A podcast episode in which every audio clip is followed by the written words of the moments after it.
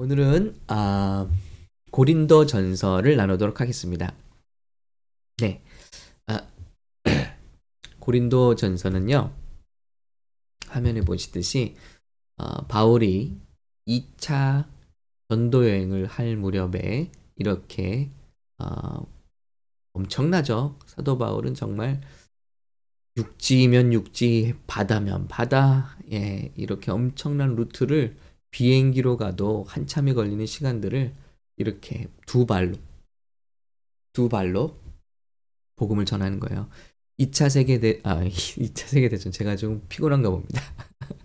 2차 전도 여행 때, 예, 바로 이곳, 고린도 지역을 지나게 되죠. 바로, 어, 이곳에 교회를 세워지게 됩니다. 1년 반 정도 머물면서 어, 아무튼 바울이 머물던 곳에는 다 교회가 생기네요. 예, 교회를 생기고 에베소 찍고 돌아오게 되죠. 자, 그런데 이제 3차 여행 때 바울이 3차 여행 때예요, 이게. 자, 보시면 에베소를 가잖아요. 에베소에 머물러 있는 동안 고린도에 사람이 옵니다. 그리고 바울을 만나는데 고린도 교회의 소식을 전해줘요. 지금 고린도가 엉망입니다. 고린도 교회가 개척한 교회가 지금 난리가 났습니다. 이 문제를 어, 듣고서 이 교회를 치유하는 편지를 쓰는 겁니다. 그것이 고린도 전서입니다. 고린도 교회에서 발생한 여러 가지 문제 앞으로 우리가 나누게 되겠지만 정말 한 교회에 어떻게 이런 문제가 동시다발적으로 다 가지고 있는지 이게 교회인가 싶을 정도의 문제를 아, 고린도 교회가 갖고 있었어요. 그런데 놀라운 것은 편지를 썼고요. 이 편지가 교회를 치유했다는 거예요. 그리고 교회가 다시 소생합니다. 음, 그러니 얼마나 참 귀한 일을 하는지 몰라요. 교회를 살리고 교회를 세우는 일이요. 자, 여기 지금 위치적으로 고린도를 보시면 아시겠지만 지중해의 동쪽, 지중해의 서쪽에 통과하는 관문이죠. 그렇기 때문에 여기는 온갖 물품들이 다 이곳을 통과하고요. 왜냐하면 이곳에 운하가 있습니다. 운하. 아, 세계 3대 운하 중에 하나인 고린도 운하가 있어요. 그래서 그렇지 않으면 배들이 여기 있는 물품을 이쪽으로 가져가려면 이렇게 삥 둘러서 가야 되잖아요. 그런데 이 운하를 통하면 수백 킬로미터를 전략하면서 쭉 뚫고 가잖아요. 그러니까 이 항구 도시고요. 그리고 어, 이렇게 운하가 있는 곳은요. 이 당시에 모든 물품 동서의 동서의 물품들과 아, 이게 부가 지나가는 곳이고 정보가 지나가는 곳이죠. 그렇기 때문에 이곳에는 많은 사람들이 모여 있습니다. 한미천 잡으려는 사람들이 다 모여 있어. 세상의 모든 어, 뜨내기들도 다 이곳에 모였다고 해요. 그래서 참 어, 신분도 알 수 없고 그리고 밑도 끝도 알 수 없는 사람들이 성공을 위해서 또 이 항구 동시에 모였다고 하죠. 그런데 이 고린도는 또 어떤 도시냐면요. 어, 아테네가 가까운 또 그리스 그리스 지역이죠. 그러니까 이곳은 이런 신전들 예, 잘 안 보이시죠? 예, 이런 예, 그 당시의 고린도 항구를 보여주고 있습니다. 이렇게 호화스럽고 곳곳에 어, 그리스 신들을 섬기는 그런 어, 신전들 이 가운데서 모든 문물과 풍요로운 그런 경제권을 즐기던 그런 어, 항구 도시였다는 것이죠. 자, 이것이 지금 어, 그 고린도에 있는 현대 어, 그 운하입니다. 이 사이로 이제 이 배들이 지나가는 거예요. 예, 엄청난 거죠. 이 운하 예, 보이시죠? 여기 뻥 뚫려 있는 이 운하 이 길로 배들이 오가면서 물건을 실어 나르는 겁니다. 자, 그러니 여러분 얼마나 어, 부흥했겠어요? 이 당시 인구가 30만 명이었대요. 그러니까 뭐 엄청난 도시였죠. 그리고 어, 이 도시에 2만 명을 수용할 수 있는 콜로세움 경기장이 있었으니까 여러분 지금도 2만 명 들어가는 경기장 어렵잖아요. 그런데 이 당시에 2만 명을 수용할 수 있는 콜로세움이 있었으니까 얼마나 문화가 발전했고 사람들이 볼거리가 재미가 있었는지 모릅니다. 그리고 이런 신전들 지금 지극히 일부가 남아 있죠. 제우스 신전들, 그리스의 신전들. 자, 이렇게 산에 신전들이 있어요. 그러면 어떤 일이 있냐면요. 이 어, 제우스와 이 그리스 신들을 섬기는 창녀들이 있습니다. 어, 역시 뭐 어, 떤 사제들이에요. 여사제들인데 사실은 창녀들입니다. 그래서 이 도시를 부흥하게 한다고 믿는 것이 뭐냐면 이 신들을 믿는 법이 뭐냐면 이 창녀들과 관계를 갖는 거예요. 돈을 주고. 아, 그러니 여러분 이런 도시에 하룻밤에 창녀가 어, 이런 그 음, 이방신을 섬기는 사제들이 천 명씩 있었대. 천 명. 이 도시에 여 사제들 창녀가 천 명이 내려오는 거예요. 그러니 여러분 이곳에서 신앙생활 제대로 할 수 있을까요? 저는 꼭 현대 교회들이 세워진 많은 발전한 도시의 교회들을 보는 것 같아요. 돈도 많고, 재미도 많고, 돈 쓸 것도 많고, 새로운 것도 많고, 그리고 운동 경기도 매번 벌어지고, 그리고 고린도는 거기다가 성적으로 굉장히 문란한 도시였다. 그래서, 어, Corinthian 하면 예전에 Sodomian 하면은 소돔 사람 하면은 성적으로 탈락, 어, 타락한 그리고 동성애에 빠진 사람들을 말할 때 Sodomian이라는 단어를 쓰잖아요. 그런데 Corinthian 하는 단어를 쓸 때도 밑도 끝도 알 수 없는 출신 그리고 어, 성적으로 문란한 도시에서 온 사람 그래서 기피하게 되는 그런 어, 다른 도시에서는 그런 사람이었을 정도로 고린도는 굉장히 문란한 곳이었다. 여러분 이런 문제가 교회 안에 그대로 들어왔다고 생각해 보세요. 그러니 교회 안에 어떤 문제가 있죠? 어, 예수 믿었으니까 다 용납되는 거 아니야? 다 사랑으로 용납되는 거 아니야? 성적으로 교회 안에 성적인 문제가 있어요. 자, 그래서 이 고린도 안에 문제를 한번 쭉 살펴볼게요. 1장에서 4장까지는 교회가 분열돼 있어요. 예. 참 교회 밖으로도 문제가 많은데 교회 안에 분열돼 있어 성도들이. 두 번째는 5장에서 7장까지는 성 문제를 다룹니다. 바울이 그 소리를 들었거든요. 교회 안에 계모와 그 동침을 하는 사는 아들도 있고요. 그리고 동성애자들도 있고 또 어, 그러면서 그들이 성적으로 문란하고 타락한데도 괜찮아, 괜찮아. 이게 사랑의 높은 단계야. 이런 것들을 용납하는 것이 사랑이야. 그러나 바울은 이것을 교만이라고 지적하죠. 자, 이런 성 문제를 어, 바로 잡습니다. 그리고 8장에서 10장까지는 어, 그 성도들이 뭐 가는 곳마다 다 시장이 제사예요. 제사에서 나온 음식들을 판단 말이에요. 특별히 고기는 고기는 반드시 그리스 신들에게 제사를 드린 다음에 시장으로 나와요. 근데 이것을 먹어도 되느냐? 크리스찬들이 이걸 가지고 교회가 혼란스러웠어요. 어떤 사람들은 막 먹고요. 아, 막 괜찮아. 그리고 어떤 사람들은 안 돼. 저걸 먹으면 안 돼. 저걸 먹는 사람들은 잘못된 거야. 하고 교회가 이런 문제로 또 분열하고 어, 갈피를 못 잡고 있었다는 거죠.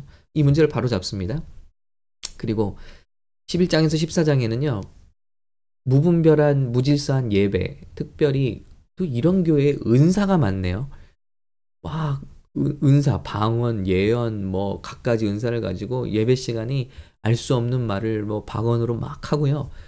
질수가 없었어요. 그러니까 새로운 사람들이 교회에 이렇게 어, 들어와서 예수님을 만나기 힘들었겠죠. 그리고 이 사람들도 질서가 없었어요. 막 어떤 사람이 예언의 말을 하면 자기도 할 말 있다고 하고 질서가 없는 거예요. 예배가. 아, 이런 문제가 고린도 교회 복합적으로 있었습니다. 또 마지막 15장은요. 부활을 믿지 않는 성도들이 있어요. 어떻게 성도들이라 할 수 있겠습니까? 부활을 믿지 않는데. 그래서 사도 바울은 부활의 문제를 어, 바로 잡죠. 어, 예수님 당시에 부활을 목격한 사람만 해도 500명이 넘는, 넘으며 그 부활이 없다면 교회와 이 땅에 무슨 하나님의 복음이 소용이 있겠는가? 이 세상에서 제일 불쌍한 것이 바로 예수 믿는 사람들이다. 그렇게 되면 그러나 부활이 있으므로 이 모든 것이 달라졌다 하는 어, 그 논리로 우리 어, 교회를 치유하죠. 자 조금씩 잘 아, 이것이 이제 고린도 전서의 주된 내용입니다. 자 근데 조금씩만 더 자세하게 보고 결론을 내릴게요. 자, 분열, 분열, 아볼로, 베드로, 바울, 파다. 사람들이 다 쪼개져서 지도자를 따릅니다. 여러분, 이런 일이 교회에선 있어서 안 되겠죠. 그래서 사도 바울은 우리는 모두 다 하나님의 동역자들이요. 또 여러분은 바치고 하나님께서 이 모든 것을 어, 성장을 영적 성장을 이루시는 주체이십니다. 우리는 하나님의 일꾼일 뿐입니다. 그런데 나는 아볼로파야, 나는 베드로 목사님 파야, 나는 바울 목사님 파야. 그리고 이도저도 아닌 사람들은 나는 예수파다, 나는 그리스도파다. 이렇게 하고 다 하나가 되지 못해요. 하나가 되지 못하는 것은 교만입니다. 우리는 다 예수님이 머리가 되신 교회의 어, 지체들인 것이죠. 이렇게 교회를 치유합니다. 두 번째로요, 성문제로 넘어가요. 교회 안에 이 문란한 성문제를 가지고 있는 성도들이 있는데 눈 감아주는 거예요. 그리고 그것을 우월한 사랑이다. 마치 한국의 어떤 교회 모습들을 보는 것 같죠? 예. 하, 이런 것들을 용납하라. 예. 무분별한 성관계도, 성문제도, 타락도, 예수님이 창기와 함께 하시지 않았냐, 세례와 함께 하시지 않았냐, 동성애도 다 끌어안아야 된다. 여러분, 아, 그렇지 않아요. 사도 바울은 어, 그리스도 안의 자유를 너희가 잘못 착각하고 있는 것이라고 지적합니다. 바로 그 죄 때문에 예수님이 십자가에서 죽으신 것이다. 그리고 그것을 죄로 알 때에만 회개의 기회가 있고 회개할 때에만 예수님의 십자가로 말미암은 용서, 거듭남의 기회가 있는 것이지 이것을 다 괜찮다고 다 품는 것은 사랑이 아니라 교만이라고 지적합니다. 그 때문에 어, 이 이유는 뭘까요? 궁극적으로 그 사람이 지금 어떤 성적인 타락을 가지고 교회로 오느냐 아니냐가 아니라 궁극적으로 영원히 구원을 받느냐 마느냐에 초점이 있다는 거예요. 사도 바울의 초점은 지금 잠깐 기분을 좋게 하고 지금 잠깐 어 뭐 함께 예배하는 것 끝이 달라지면 안 되잖아요. 예.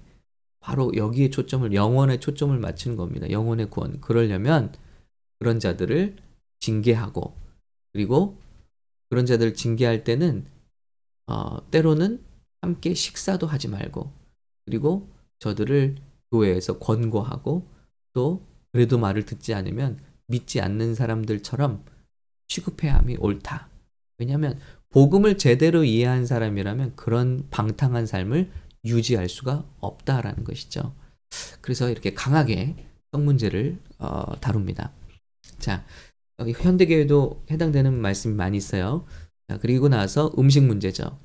어, 이제 모든 고기가 이 시장 바닥에서는 이방신에게 제사를 드리고 나온단 말이에요. 이걸 먹어도 되냐 마냐. 우리 한국에는 어떤 문제가 있죠? 제사 문제 있죠. 제사 아 참 뭐 식구들이 하니까 뭐 제사에 어쩔 수 없이 참여는 했는데 그 음식을 먹어야 돼요, 말아야 돼요. 귀신에게 드려진 건데 아 이렇게 생각하시는 분들이 있죠. 그런데 사도 바울이 두 가지를 얘기해요. 첫 번째는 누가 믿음이 크냐? 안 먹는 사람이 믿음이 큰 게 아니라 먹을 수 있는 사람이 믿음이 크네요. 마음의 죄책감이 없이 먹을 수 있는 사람들이 큰 믿음을 가진 자라고 해요. 이건 왜냐면 귀신 자체를 인정하지 않는 거죠. 참 신은 하나님 뿐이시다. 그러니 사람들이 어디서 뭐 제사를 하건 말건 그건 나에게 전혀 상관이 없다. 그래서 믿음의 담력으로 먹어도 자기 믿음에 지장이 없는 거예요. 자, 그런데 어떤 사람들은 믿음이 연약한 사람들은 성도가 그런 걸 먹는 모습만 봐도 시험에 빠져요. 자기도 물론 먹지 않을 뿐더러. 그러니 이런 사람들이 교회에 공존하니 어떤 사람들은 보란 듯이 먹을 거 아니에요? 어떤 사람들은 막 그런 모습을 보고 시험에 빠지고 막 벌벌 떨고 귀신 앞에 들여진 그 제사 음식 앞에서. 근데 사도 바울이 말하죠. 예. 먹어도 된다. 왜냐하면 세상의 모든 것의 주인은 하나님이시고 하나님 외에는 참신이 없기 때문에 모르는 사람들이 세상에 어떤 걸 가지고 자기 신에게 제사를 한들 우린 다 하나님의 것이다. 그러니 가책을 받고 먹으라. 그러나 너희 중에 믿음이 약한 자가 있으면 그들을 위해서 먹지 말으라. 그래서 나는 사도 바울이 고백하죠. 나는 평생에 이 제사 드려진 고기를 먹지 않기로 작정했다는 것입니다. 여러분 예를 들면 술 담배 문제가 이런 것에도 견주어질 수 있을 것 같아요. 어떤 사람은 어, 뭐 예수 믿는데 술 뭐 간혹 어, 의학적인 용도로 좀 마시거나 소화를 위해서 마시는 거 괜찮 괜찮은 사람도 있어요. 어떤 사람은 담배도 그렇게 생각하는 사람도 있어요. 예. 어떤 분들은 막 신학 교수들도 담배를 뻐끔뻐끔 피우시거든요. 뭐냐 이게 도대체. 자, 각자 믿음의 담력이 달라요. 어떤 사람은 그렇게 어떤 용도로 술을 뭐, 마셔도 자신의 믿음에 전혀 지, 그 가책이 없는 분들이 있어요. 그런데 이런 사람들이라 할지라도 일단 술은 아, 잠언에 보면은 쳐다보지도 말라고 되어 있습니다. 아, 그런데 이런 믿음을 가졌다 할지라도 누군가가 당신의 행동을 통해서 실족할 일이 있다면 하지 말라. 그들의 믿음을 위해서 라는 것입니다. 그 이 모든 기준이 뭐죠? 사랑이야, 사랑. 그래서 고린도 전설을 읽으면서 느껴지는 게 뭐냐면 모든 기준이 사랑이구나. 사랑으로 생각하면 되는구나. 왜 야단을 치고 징계를 합니까? 성적인 문제로 말미암아 왜 때로는 교회 밖으로 쫓아내기까지 합니까? 그 사람이 잘못된 거를 알아야 된다는 거예요. 그 궁극적인 이유는 죄를 지적하고 쫓아내는 이유가 아니라 그러므로 말미암아 그 사람이 죄를 깨닫고 다시 예수께로 돌아올 수 있는 죄의 자각을 주라는 거죠. 그러니까 이 사람을 내치라는 말이 아닙니다. 이게 얼마나 교회 공동체, 믿음의 공동체 심각한 일인지를 알려주라는 거예요. 그러니까 그 근본은 정신은 사랑이 되어야 되는 거예요. 저와 여러분도 예를 들어 누군가를 비판할 때 죄를 지적해야 필요한 일이죠. 그러나 그 근본 동기는 내치는 것이 아니라 사랑이어야 한다는 것이죠.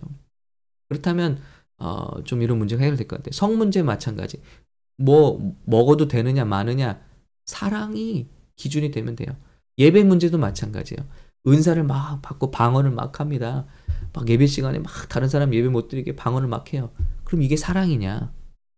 다른 사람이 예배를 잘 드리고 주님을 만나도록 특별히 새신자들이 교회 왔는데 교회가 다 이렇게 하고 있으면 어떻게 해요? 막 이건 뭐 난리도 아니에요. 교회 예배가 제가 아는 어떤 교회는요.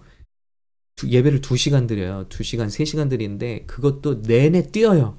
안 뛰면 뭐라 그러면 예배인도 제가 당신 상처 있지 뭐 이게 뭐 예수님을 믿는 거야 하면서 막 호통질을 해요.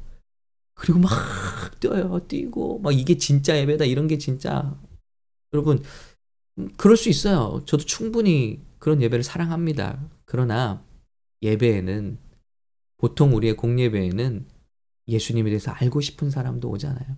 전도 대상자들도 오잖아요. 그러면 그 사람들이 이걸 보고 그 사람 막 뛸까요? 아, 이게 예배구나. 예수님 알지도 못하는데 이거 미쳤구나 생각해요. 바울이 그걸 얘기하는 거예요. 그래서 모든 예배에는 질서가 있고 정돈되어야 한다. 그래서 예언, 모든 예언, 방언, 은사들은 절제되어야 한다. 그리고 질서 있게 사용되어야 한다. 모든 것을 위해서 한 가지, 교회의 덕을 세우기 위해서, 성도들의 신앙을 세우기 위해서 사용되어야 된다. 부인하지 않아요. 방언하지 말라 하지 않아요. 예언하지 말라 하지 않아요. 모든 것이 적절하게 질서 있게 사용되어서 신앙에 덕을 끼쳐야 된다. 그러기 위해선 방언보다 통역이 낫고 통변보다 예언이 나은 것은 교회에 들어온 사람이 예를 들어 오리지널 디자인 우리가 연구하고 훈련받는 디자인 같은 기도를 받을 때 예수님을 더 믿게 되지 않겠어요? 영녀를 받게 되고 주님께 나오게 되지 않겠어요? 그래서 내가 너에게 가장 큰 은사를 보여줄게. 그 은사는 바로 사랑이야. 사랑을 구해. 하고 교회를 치유합니다. 은사 갖고 서로 자랑하죠. 막 방언 못하면 무시하고 또 예언하는 사람은 방언하는 사람보다 자기가 낫다 그러고 신유가 낫다 그러고 다 사랑이야. 사랑이 없으면 울리는 꽹가리 같은 게 은사야. 그러니 사랑을 사모하십시오. 그리고 그 유명한 고린도전서 3, 13장 사랑장이 등장하는 겁니다. 자, 그리고 어, 이 문제를 짚고 넘어가고요. 부활의 문제. 부활이 없다고 믿어요. 계속 사람들이 이제 시간이 지나갈수록 예수님의 부활은 전설이 되는 거예요. 그때 부활의 문제를 다시 가르칩니다. 부활이 없다면 교회도 필요 없고 나도 예수 믿는 게 다 소용없다. 우리가 지금 이렇게 하고 있는 이유가 뭐냐? 교회를 세우는 이유가 뭐냐? 예수님이 부활하셨기 때문이다.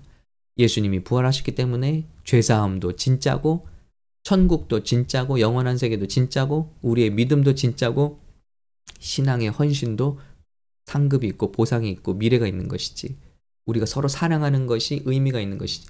이 모든 교회의 핵심이 부활 복음이지. 부활 때문에 의미가 있지. 하고 어, 교회를 가르치는 겁니다. 여러분, 저와 여러분이 이 새벽에 기도를 하고 또 복음의 수고를 하는 게 뭡니까? 예수님이 부활하셨기 때문입니다. 그리고 그 말씀이 하나님의 말씀이 되기 때문입니다. 여러분, 고린도서를 마치면서 고린도전서를 마치면서 여러분의 삶의 기준은 무엇입니까? 고린도전서는 그것이 사랑이 돼야 함을 우리에게 가르쳐 주고 있는 겁니다. 사랑은 무조건 좋아, 잘했어, 옳다. 그래서 죄를 지어도 좋아. 그래도 널 사랑해. 이게 사랑이 아니라 성경이 말하는 이 고린도서가 말하는 사랑은 바로 상대방의 유익을 그것도 궁극적인 영적인 유익, 구원과 영적인 성장을 생각하는 것. 그것이 사랑의 핵심임을 알 수가 있는 것입니다. 이런 사랑이 있다면 죄를 볼 때 매를 들 수도 있는 것이고, 이런 사랑이 있다면 매를 들었지만 또 그를 끌어 안을 수도 있는 것이 바로 예수님의 사랑 때문인 줄로 믿습니다. 우리 교회가 이 성숙한 예수님의 사랑 안에서 미성숙한 데서 나오는 사랑을 잘못 이해하는 데서 나오는 모든 고린도 교회 같은 문제를 해결하고 그리고 복음의 모든 어, 모든 인생의 문제의 해결 기준이 복음과 부활 그리고 예수님의 사랑 이것이 되시기를 예수님의 이름으로 축복합니다. 오늘 우리 모임 가운데는 학생들을 돌보는 분도 있다고 그랬어요. 모든 것을 사랑을 기준으로 하시면 될 것 같습니다. 영원한 이 영혼의 이 나에게 주신 사람들의 영원한 유익 이것을 생각하는 것이 사랑입니다. 함께 기도하겠습니다. 하나님 감사합니다. 주님 우리에게 이런 사랑이 있는지요? 어, 물어 반문하게 됩니다. 주님 예수님께서는 오직 이 사랑 가운데 우리를 대하셨고 또 우리에게 그 사랑을 가르쳐 주시고 보여 주셨습니다. 주님 지금 이 순간으로부터 우리의 모든 행동 기준이 예수님의 이 사랑이 되게 하시고 주님 맹목적인 인간적인 박애가 아닌 한 영혼의 영원한 유익을 간구하는 주님 영적인 사랑이 될 수 있도록 예수님의 참 사랑이 될 수 있도록 축복해 주시옵소서. 우리 교회들을 치유해 주시고 이 사랑으로 이 복음으로 하나 되게 되게 하시고 세워지게 하옵소서. 우리가 예수님을 믿으면서 거룩하지 못했던 것 다 회개합니다. 주님 사랑 가운데 행하지 못했던 것, 믿음으로 행하지 못했던 것 다 회개합니다. 이 40일 기도 기간에 우리를 예비케 하시는 주님, 모든 불순물들이 다 회개되고 주님의 사랑으로만 새로워지게 하옵소서. 감사드리며 예수님의 이름으로 기도합니다. 아멘.